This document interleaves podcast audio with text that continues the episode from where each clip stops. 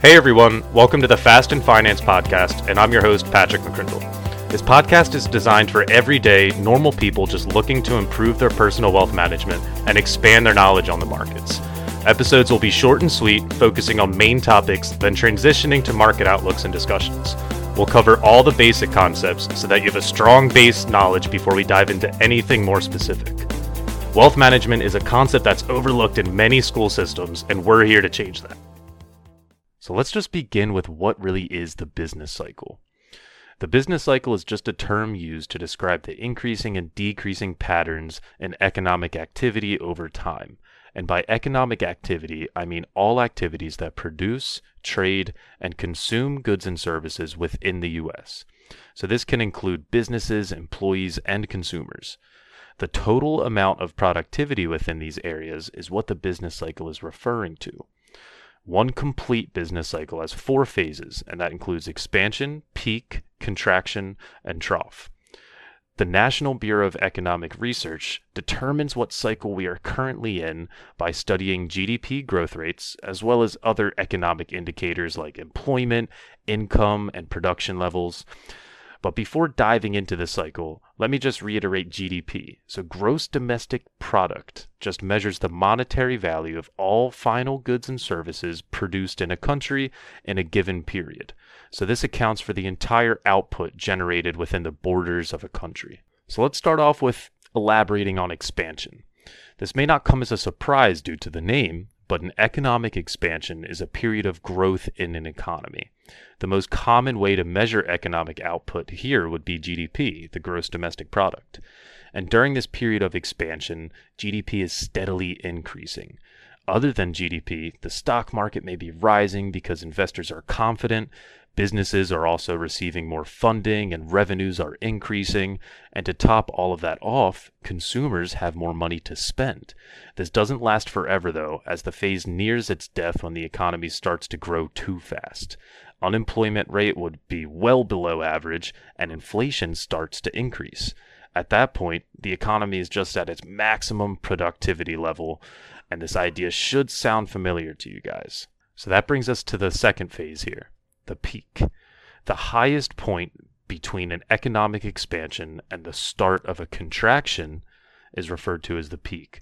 So there's several key economic indicators like GDP, employment, and new housing starts. They all begin to fall, and the peak is just the highest point the economy gets to before these indicators start to decline. And recessions can often show signs of beginning during the peak phase of this business cycle. And this brings us to the point of contraction. So, when leading economic indicators show us that there's a decline in domestic output, other things like individual income, production, and sales all start to decrease. It's like a chain reaction. Businesses may lay off employees, the unemployment rate rises above average, and prices start to decline. So you can say that this contraction can be caused by loss in confidence that slows down the demand and in relation to recent events, an increase in interest rates that decreases the capital spending can cause this economic contraction. So investors may sell certain stocks, sending prices downward and reducing the financing of corporations, right? Some businesses may cut spending due to the expensive borrowing from the raised interest rates, which leads them to laying off workers. Consumer spending should start to halt, which can create further losses and layoffs. This contraction can end when prices fall low enough to bring new levels of demand, right? Because we need that demand. Between central bank monetary policy that we mentioned in the previous episode and government fiscal policy, they can lower interest rates and taxes and increase the money supply and spending.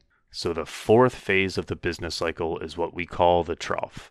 The declining GDP, gross domestic product, begins to slow down decreasing and it eventually flips positive.